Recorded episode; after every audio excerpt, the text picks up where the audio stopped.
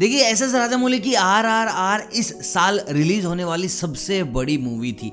तीन चार साल बनने में लगे। इतनी बड़ी स्टार कास्ट अजय देवगन, आलिया भट्ट, हमारे N T R, Ramcharan, director खुद एस एस राजा मौली और इस फ़िल्म को बनाने में जितनी मेहनत लगी थी, उतना ही लोगों से प्यार भी मिला। लेकिन देखिए, अड़चने बार बार आती रही। अब रिसेंटली ये मूवी रिलीज़ होनी थी सात जनवरी 2022 को, लेकिन ऐसा अब नहीं हो रहा है। वीडियो के अंत तक आपको मैं बता दूँगा कभी मूवी रिलीज़ होगी, और इससे भी बड़ी खबर के के बारे में। देखिए, सबसे पहले तो मैं आपको बता दूँ, ये खबर आज की ही है कि मूवी पोस्टपोन हो गई है, क्योंकि इससे पहले मूवी के प्रमोशन से रिलेटेड स्टार्स ने सारा काम कर लिया था। कॉमेडी नाइट विद कपिल पे हो आए थे लोग, उससे पहले बिग बॉस पे हो आए थे, हर एक चीज़ बाकमाल कर रहे थे। और देखिए, मैं आपको बता दूँ साउथ के एक्ट्रेस का नॉर्थ की तरफ़ जलवा ही अलग है। अगर बात की जाए पुष्पा की, अल्लू अर्जुन की तो I don't think so Allu Arjun से ज़्यादा लोग किसी और एक्टर से प्यार करते भी हैं। उनकी मूवी 300 करोड़ पार कर गई है और इसी कड़ी में एक और चीज़ जुड़ने वाली थी, जो कि थी R R are.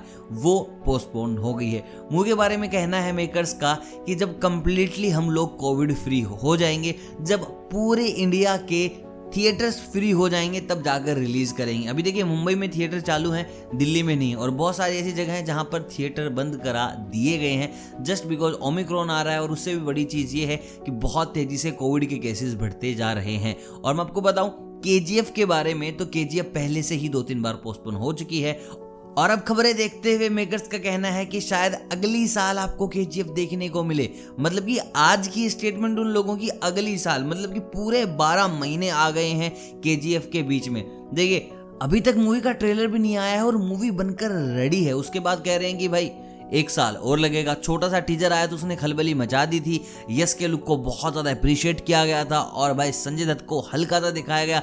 Raveena Tandon film में बड़ी कातिल दिखाई दे रही हैं, लेकिन बताया जा रहा है कि आप लोगों को बहुत ज़्यादा और इंतज़ार करना पड़ेगा।